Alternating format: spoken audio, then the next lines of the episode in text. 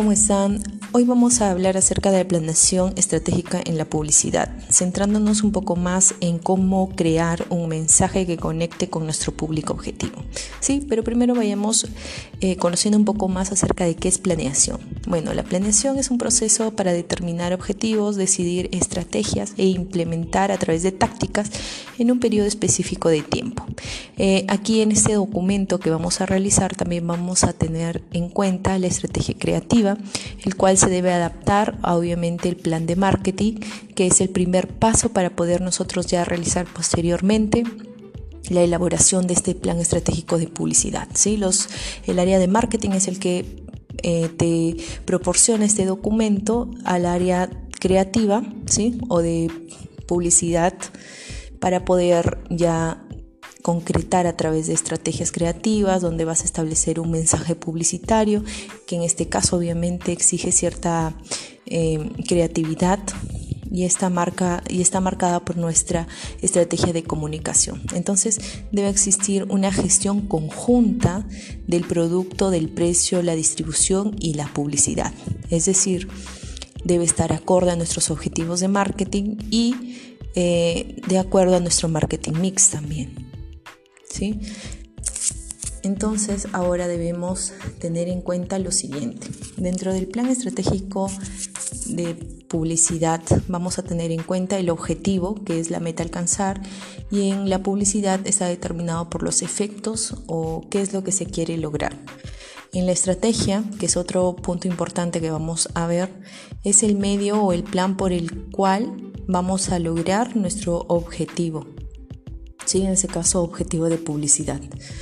Eh, después también otro término importante son las tácticas, que es el modo en el que se ejecutan los anuncios y cómo están diseñados y lo que dicen. Entonces, sabiendo estos tres conceptos, vamos a hablar un poquito más acerca de la estrategia publicitaria. Eh, la estrategia publicitaria o creativa parte de dos aspectos que son fundamentales.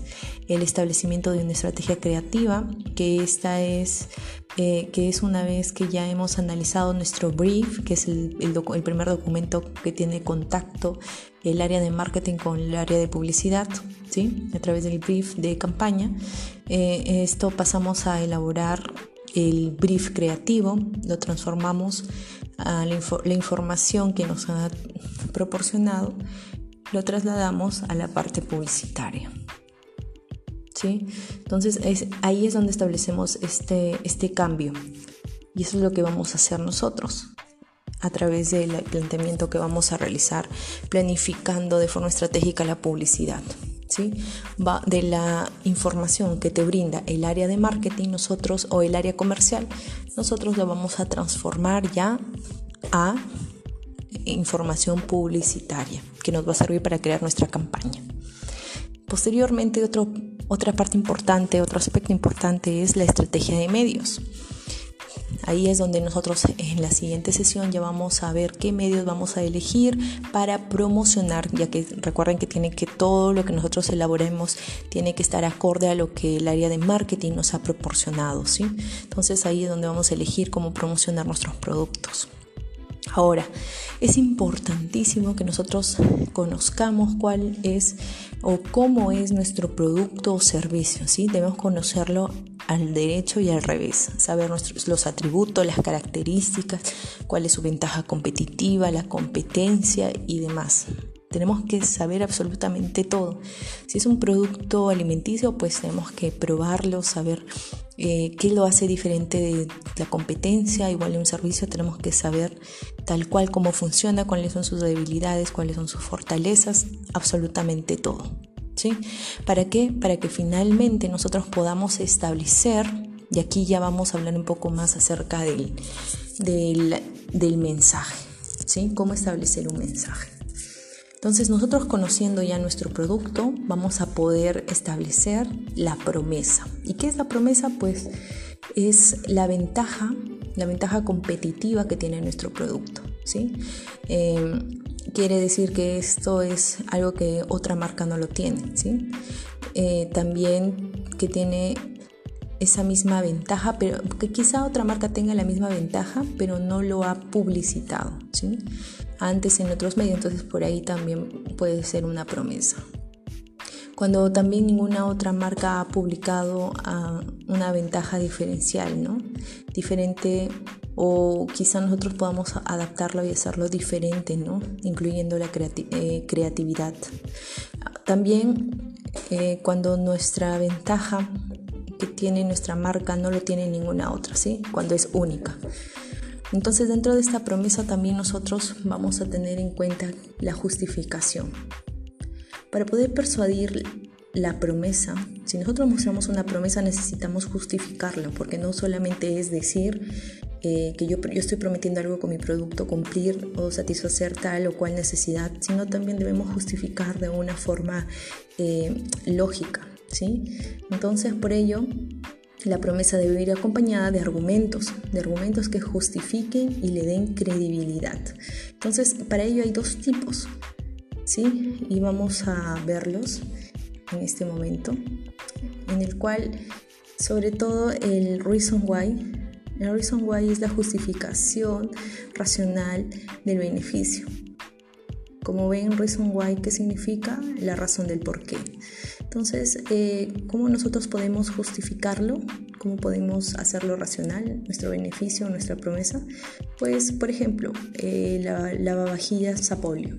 ¿no? La vajilla Sapolio eh, te dice que, que cuida tus manos porque lleva cierto componente dentro de su fórmula que pues hace que no se maltraten más eh, de lo normal, ¿no?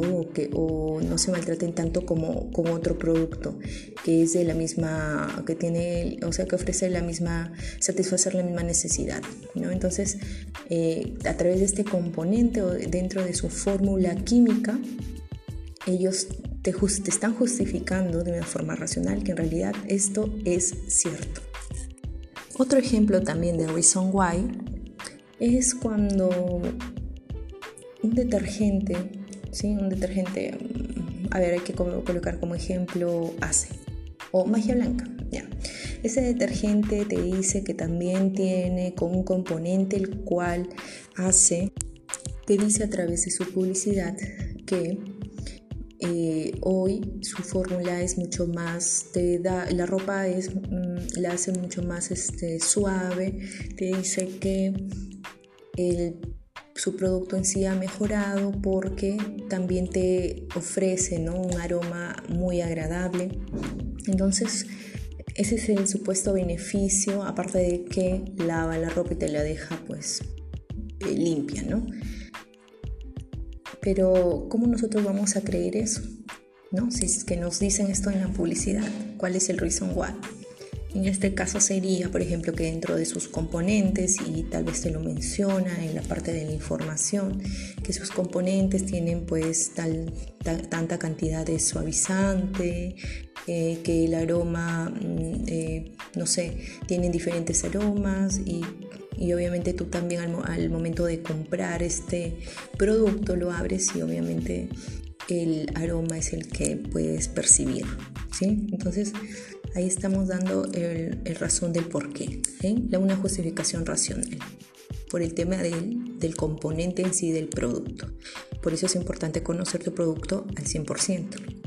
Otro ejemplo también que podemos dar acerca del Reason Why es eh, del jabón Dove, ¿sí? el cual te dice que eh, no reseca la piel, es un producto que no te reseca la piel, es más delicado y ese es el beneficio, ¿no? Eso, te muestra como un beneficio, que no reseca la piel y que es más delicado de, que otros jabones. ¿no? Entonces su reason why, ¿cuál sería? que contiene, eh, ellos te dicen, ¿no? Contiene una cuarta parte de crema humectante, el cual obviamente hace que tu piel esté siempre suave. ¿sí? Entonces ahí vemos que te están dando un reason why. Ahora, ¿cómo tú sabes si esto es cierto? Pues a través del supporting evidence, ¿sí? que en realidad refuerza el reason why, ya que es la evidencia, como su mismo nombre dice, evidencia de soporte del beneficio que ofrece un producto o servicio. ¿sí?